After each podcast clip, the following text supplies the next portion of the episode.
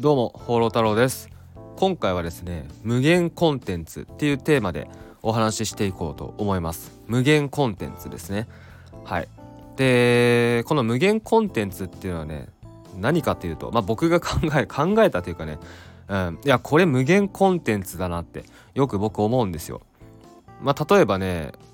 僕がよく見てる、まあ、情報発信してる方とか、うん。まあ、あんまりね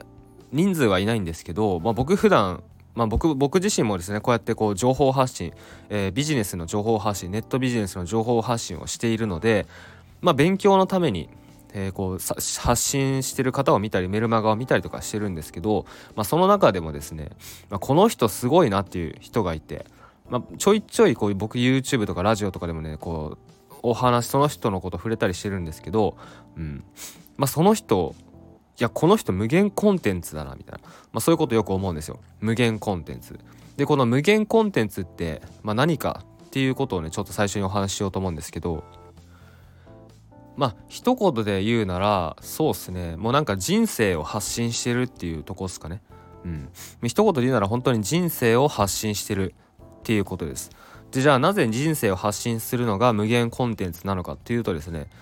もうそのもう何をやってもいいわけですよ。もう本当に何をやってもいいわけです。はい、でよくね情報発信、ね、情報発信をしないといけない、えー、お金を稼ぐには情報発信しないといけないですよ。でそして集客を、まあ、認知してもらって集客して、えー、関係性を作って、えー、商品を売っていくっていうねことを言われてますよね。まあ、僕も言ってます。まあ、それは本当にはその通り当たり前の話なんですけど、まあ、これをね聞くとまあ、多くの方が思うことって何かっていうといや自分なんか発信できません自分なんかが、えー、例えば商品売れるんですかとか自分の発信なんか誰が見てもらえるんですかとか、まあ、そういうふうに思うわけですよ。うんまあ、でもね本来もう誰でもね無限コンテンツっていうのはできるんです。はい、誰でも無限コンテンツできます。うん、もう今すぐ情報発信を始めてもういくらでもね発信していくらでもネタを出してもうガンガンガンガンやっていくっていうことは誰でもできますただじゃあこれなんでできないのかっていうとそうっすね。まあなんか世間一般世間一般っていうかねこう SNS とかまあ Twitter とかは結構そういう傾向強いんじゃないかなって僕見てて思うんですけど例えばなんか情報発信するにはまあもちろんねこれは当たり前の話当たり前の話だしそれもうその通りなんですけどえ勉強してね勉強してスキルをつけて実績をつけて発信していく。ね。つまりえ何かねこう人より優れた人にならないといけない。優れた人にならなければ情報発信できない。っていうふうに、まあ、皆さん思い思ってる思い込んでる、まあ、それが原因だと思うんです、まあ、情報発信できない。っていうのは。うん、だけど本来そんなことないんですよ。本当にそんなことないです。でただね、僕もですね表の YouTube で、まあ、勉強してねスキルをつけて実績をつけてで武器をつけてそれで発信してそれで商品を作ってまあ、集客してね商品を売っていきましょうって言ってます。なので、まあ、ちょっとねこの僕の表の YouTube とこのラジオをね比べた時にいやお前矛盾してんじゃねえかと。言ってること違うじゃんって思われると思います。だけど、まあ、ちょっとねそれちょっと先に言わせてもらいたいんですけどあのなんすかね。例えば本当にお金を稼ぐっていうところにフォーカスするのであればおね、情報発信して集客して商品を販売する。コンテンツビジネスをやっていくお金を稼ぐ。もう、まあ、言ってしまえば最短で月賞数十万100万とか達成したいです。っていうのならば話は違うんですよ。うん、なぜならそのお金を稼ぐっていうのはやっぱねちゃんとニーズがあることをやらないといけない。っていうことです。でそのニーズがあるものっていうのはある程度限られてる。っていうことがあってもちろんねどんなことでもお金は稼げます。どんなことでも仕事にできます。うん。まあそのただ稼げる金額に多い少ないっていうのはある。天井がある。っていうことはね正直あります。なのでそうっすね。その本当にお金を稼ぎたいですと。ね。自分は、えー、ビジネスをしたい。でビジネスをしたいのであればちゃんと武器をつけて、ね、勉強して武器をつけて情報発信して商品を作って売っていくっていうことをやる必要があるんですけどでもその情報発信で自分のそのなんすかね例えば僕だったら僕だったら「放浪太郎」っていう旅チャンネルやってます。であの旅チャンネルもねあのちゃんとお金稼いでるんですよ。うん。まあ、例えばねでも月に数十万100万とかそういう額ではないですけど、まあ、広告収入が入ってくる。であとは僕の作った旅の写真集 Kindle で旅の写真集出してるんですけどそこから印税収入も入ってくる。であとは旅のことについて触れた、えー、オンライン講座とかを作ったり作って売ったりとかもしたりとか。うん。まあいろいろやってます。あのチャンネルでも。そう。いろいろねやってるんですけどあれっていうのは僕がね本当に、ね、好きでやって好きで情報発信してまあ情報発信っていうかもう人生をコンテンツ化してるわけです。あのチャンネルでは。言ってしまえば、えー、あれはね無限コンテンツなんですよ。もう何やってもいいんですね。うん。で僕が本当にやってれば本当何やってもいいんです。まあ結果的に今は旅動画っていうのがメインになってるんですけどまあ、例えば最近だとねその僕はトイプードルのもっちゃんっていうね13歳今年13歳の犬と一緒に暮らしてるんですけどもっちゃんの動画を撮って、まあ、ちょちょいちょい限定公開にもしてるんですけどもっちゃんの動画をアップしたりとか、うん、もう好きにやらせてもらってます。もう編集とかもねほぼほぼしてないです。動画つなげるだけ。はい。え旅の写真集に関してももう役立つものではないです。正直。僕がもう好きで撮った写真とあと好きで書いた文章をまとめて本を作って販売してるっていうことをやってます。うん、なので、ままあ、無限コンテンツっていうのはそういうことです。うん、で、まあ、これはね本当に誰でもできます。誰でもできる。でぶっちゃけねこれでもいいんですよ。うん、ただしただしその月に数十万100万っていう売り上げをね最短で稼ぎたいのであればそのちゃんとえニーズのあるものをやる。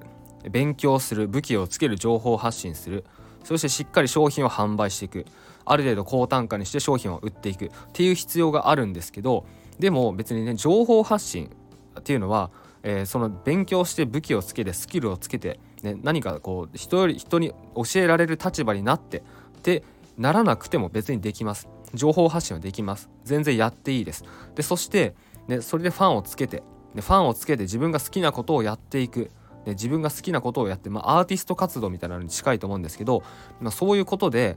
えー、お金を稼ぐっていうことも全然できます。でこれが無限コンテンツですね。じゃあこれはどうやってやるかどうやってやればいいかっていうことなんですけど、まあ、一つはですね一つはもうまずねそのあなたねこれを聞いてるあなたもその好きなことってあるはずなんですよ。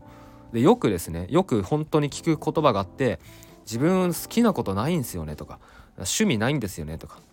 ってよよく言う方います。うん、でもねそんなわけないんですよ。そんなわけないです。例えば例えばですねうんまあ例えば本当に好きな食べ物でもいいし好きな飲み物でもいいし、うん、いやあるあるでしょ絶対って僕思うんですよ。でよくねその好きなことがないとか趣味がないとかそういうことを言う人って、まあ、どういうね、どういう風な考えでそういう発言をしてるかっていうと僕ね思うんですけどなんかねその得意なことじゃなきゃダメとかなんか好きなことイコール、えー、特技じゃなきゃダメとか分かりますかね？なんて言えばいいんだろう。例えば僕だったらね僕がよくラジオでも動画でも言ってると思うんですけどもうインドが好きですと。もう旅が好きですと。そういうこと言ってるわけです。でもそれはもうほんと純粋にただ好きな好きなんですよ。別にインドが好きだからどうってことはないですよね。旅が好きだからどうってことはないんですよ。別にその好きっていう感情以外ないんですね。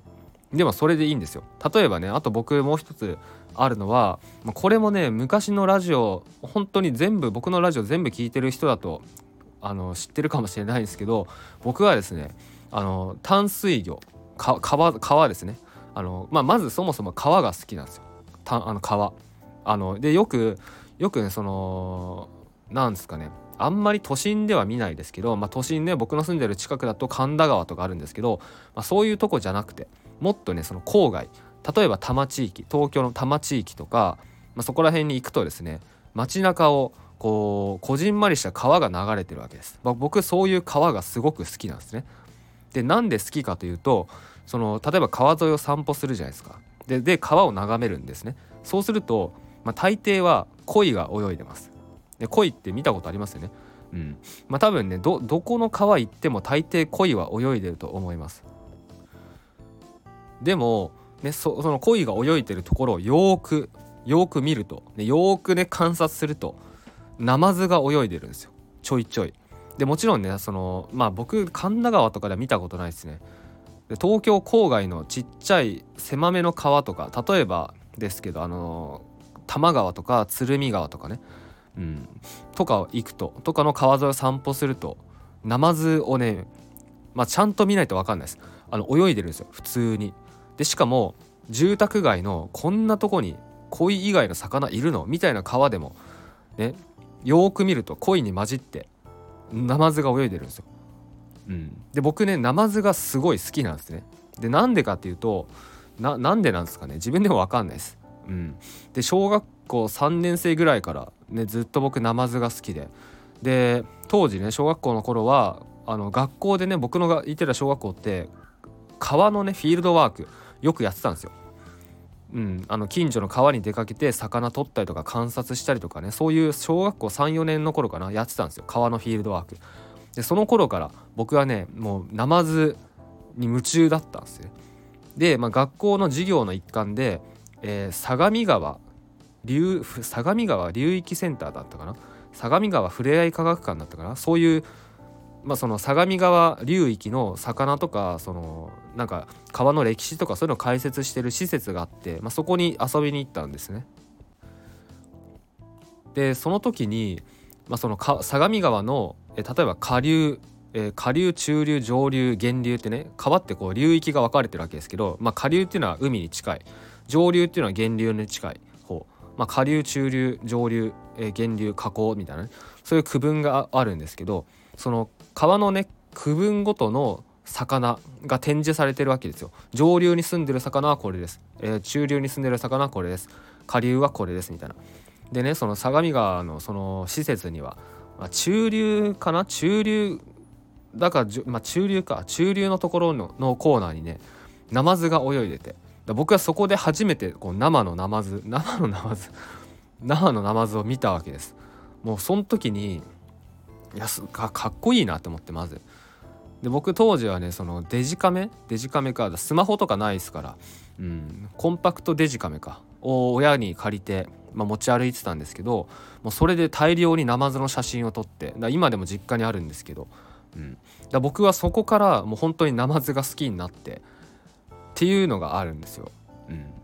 ね、でもねここういうのなこういうんでもいいんですよ別に。はい、ちょっと今あの熱く語りすぎて今回何の話をラジオでしてたんだっけってちょっと若干なんか分かんなくなってきてるんですけどまああそうだ無限コンテンツです無限コンテンツ。うん、だこうやって、ね、別にその、ね、今僕が話したナマズが好きっていうのも別にねこれ言ったとこで正直ね誰に役に立たないじゃないですか。だから何って言われると思うんですよ大半の人にとって。でもこれでいいんですよ。こういうのをねこういう語るだけでも全然いいんですよ。であとね一つコツとしてはその無限コンテンツ情報発信のコツですね。コツとしてはまずステップ1はあなたが好きなことを語る。あなたが好きなことを語る。でステップ2豆知識も入れるっていうことです。はい。ただねあなたが好きなことを語る。例えばえこれが〇〇が好きです。でなんで好きなのかっていうところを語っていくわけです。背景。でその〇〇が好き。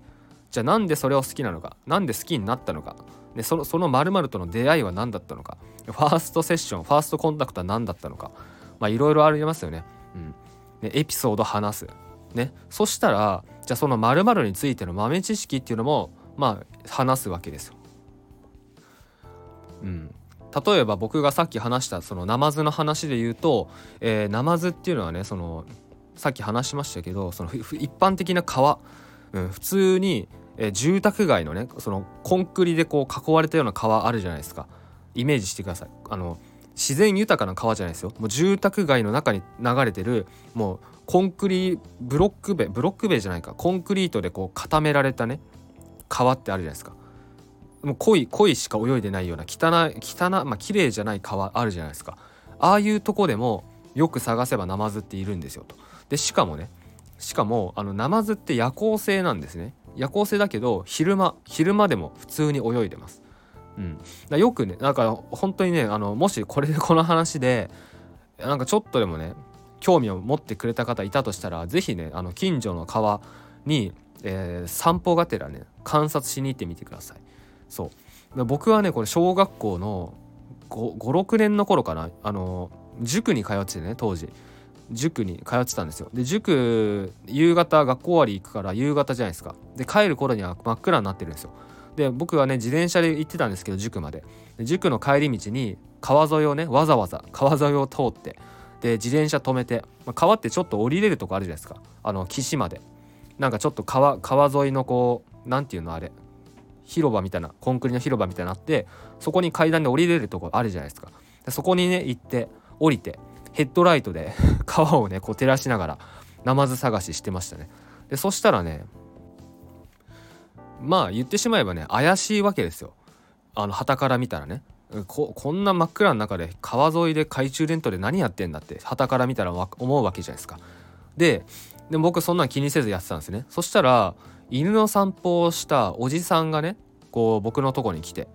なんかねあの怒られるとかじゃないですよ。何してるの？みたいな感じで声かけてくれて。で 僕はその時ね「いやナマズ探してるナマズ探してるんですよ」みたいな 言ったらおじさんもなんか「あそういるの?」みたいな。なんか興味持ってくれて、まあ、2人でね僕が懐中電灯照らしながら探して。そしたらね僕らの足元にねナマズが2匹泳いできて「置いた!」ってなって。そのおじさんと2人でねなんかすごく喜んだっていうエピソードがあるんですけど、まあ、とか、まあ、こういうそのね〇〇が好きなんですっていう〇〇が好きっていう背景にもいっぱいエピソードがあるじゃないですか。ね。エピソード。豆知識とか。そう。そういうのをいろいろ発信していくっていうことです。いろいろ言っていくっていうことですね。うん、でもぶっちゃけこれだけでいいんですよ。情報発信っていうのは。でこれができるようになったら本当に無限コンテンツになります。もう無限にコンテンツ作れます。なぜならもうあなたのねあなたが生きてる限りずっとコンテンツ作れるんですよ。うん。もうあなたの人生をコンテンツ化できるんで。まあ人生をコンテンツ化って言ったらねなんかちょっと何て言うんだろうな軽いような感じに聞こえますけどでもねもうそれできたらねもう最強ですよ本当に。だって自分がねこう楽しく生きてね面白いことやってそれでコンテンツを作ってでそれが仕事になってでそれによってファンも生まれて、ね、それがそれで仕事になってっていうことのねというサイクルに入れるんで無限コンテンツなんですよ。で自分がそれを発信することによってまたね新たな何、えー、て言うんだろうなお客さんとの触れお客さんとの出会いとかがあってでそしたらそれもまたコンテンツにできるじゃないですか。っていうねスパイラルに入っていくともう本当にあの最強です。なので是非ですねもう何ですかね自分なんかがとか言わずにもうなんか好きなこととか、うん、自分も逆に嫌いなこととか、うん、自分がこうね僕だったら旅してでただただ旅した動画ただただ自分がどう思ったかでただただ自分のボイスメモ自分の記録として撮ったものをバンバン公開していくっていうことをやってるんですけど、まあ、そういうふうにやってもらえばまずはいいんじゃないかなと思います。うん、で、えー、そういうふうにやっているとですね気が付いたら教えてくださいって言われるようになるんですよ。うん、でまあ多くの人っていうのはこれも最初に言ったんですけど、まあ、何かねすごい人になってから情報発信しなきゃいけないって思うんですけどそうじゃなくてもうまずやるっていうことですね。まあ、今言ったようにもうその無限コンテンツをやる無限コンテンツをしてください。でそうそれをやっていくとまずそのなんだこの人って面白い人だなっていうのがなります。っていう風になります。まあ、つまりファンが生まれるんですね。じゃファンが生まれるっていうことはまあの教えてくださいとかなんかそういう状態になっていくと自然となっていくっていうことなんですね。なので別にそのお金を稼ごうとしなくても結果的にお金って稼げるようになるんですよ。うんまあ、もちろんねそのどうやってマネタイズするか商品とかそのキャッシュポイントっていうのは設置しないといけないですよ。何にもしなかったら何にもしなかったらただアクセスが増えて、まあ、あの YouTube だったら広告収入が入ってくるだけで、まあ、終わると思うんですけど、まあ、もちろんそれでもいいと思うんですけど例えばえー、自分がねこう経験してきたこと好きなこと、ね、そういうのをコンテンツにまとめて販売するとかね。僕だったら Kindle やったり Udemy 講座やったりしてますけど、まあ、そういうのをどん,、ね、もうどんどんどんどんストックしていけばいいんです、まあ、商品をたくさん作っていく。そして無限コンテンツをやる、まあ、それだけでも正直 OK だったりします。うんなので、まあ、僕もですね今 Udemy 講座 Udemy っていうオンライン講座のプラットフォームでまあ、何個かねオンライン講座販売してるんですけどそのなんすかねもっとねこう実用的じゃないコンテンツ実用的じゃない商品とかもガンガン作っていこうと思ってます。まあ、例えばねユーデミって正直ね今のところはねジャンルの相性って結構あるんですよ。例えばビジネス系ネットビジネス系は結構売れますあとはプログラミングとか、えー、なんなんていうのスキル系ウェブデザインとかそういうあとは今だったら AI チャット GPT のコンテンツとかね。そういうスキル系のコンテンツってめちゃめちゃ売れるんですよ。だけど例えばなんすかねなんか旅旅行系のコンテンツ旅行の話とかなんか旅のノウハウとかそういうのはあんまり売れないんですね。売れないしやってる人あんまりいないです。売れないからやってる人あんまりいないと思うんですけど。だけどなんすかね、まあ、長期的に見てね。長期的に見るとそのスキル系スキル系っていうのはトレンドもあるし最終的にはスキルってどんどんどんどんなんかなんていうんですかね。なんか価値がなくなっていくというか別に人間がやらなくても良くなっていくと僕は思ってるんで僕はあえてこうねこう役に立たないものとか、うん、なんか別にこうスキル系じゃないものですね。そうそういうものをねこうそういうもので商品作って、まあ、売れるようになりたいなっていうことがあるんでだそういう商品もねユーデミーでちょっとテストでいっぱい作っていこうかなと思ってます。はい。であとはその今回のお話無限コンテンツですね。その無限コンテンツをテーマにした新商品も放浪太郎でね来月ですね2月2月になったらえその無限コンテンツをテーマにした新商品を販売しようと思ってます、えー、その前にですね今月末、えー、1月30日の0時から、まあ、放浪太郎塾のリニューアルキャンペーンっていうのをやりますので、まあ、まずそっちが先ですね。はい。え1月30日になった瞬間に募集スタートして24時間限定の募集となります。え31日の0時で終了ですね。ま放浪太郎塾っていうのは僕が運営してるネットビジネスの塾なんですけど、まあ、コンテンツビジネスをメインに教えててあとは YouTube だったり Udemy だったり Kindle をこう、まあ、武器をつける実績をつけるっていう意味でそのノウハウを入れて。だからね、まあ、Udemy とか Kindle とか YouTube で実績を積んで武器を作ってからコンテンツビジネスをやっていくっていうのがまあこれから始める人に人に関しては一番いいんじゃないかなと思ってます、まあ、そういうカリキュラムにしてます。うん。でもちろんね無限コンテンツもあのできるようになりますので、うん。まあ、最初からコンテンツビジネスやってもいいですし。うんそうっすね。なので、まあ、僕はこのねラジオ、えー、ポッドキャストですね。ポッドキャストに関してももうまさに無限コンテンツですね。はい、まあ、毎回毎回こうビジネスの話してるっていうわけじゃないし、まあ、旅の話もするしうん、ビジネスの話もするし、まあ、僕自身の価値観とかね僕自身のなんか話とかもするしもう何やっても正直いいんですよ。そう。まあ、最終的にはもう放浪太郎っていうね放浪太郎っていう、えー、そのなんだろう放浪太郎だから成り立つみたいな。放浪太郎がやってれば別に何をやってもいいみたいな、うん、商品ね何を売っても成り立つみたいな。そういうところをねやっぱ僕は目指してるというか理想としてるんで。まあただねなかなか時間はかかるんで、うん。まあ、最短でいきたいならやっぱ最初はこう実績をつけて武器をつけてコンテンツビジネスをしていくっていうのがまあいいんですけど、まあ、それはねもう選んでいただければ、ね、別に最初いやそういうふうにやって後々にいろいろやっていくっていう変えていくっていうのは全然いいと思います。はい、えー、ということで、えー、今回はですね無限コンテンツについて、えー、お話をしました。えー、ということで、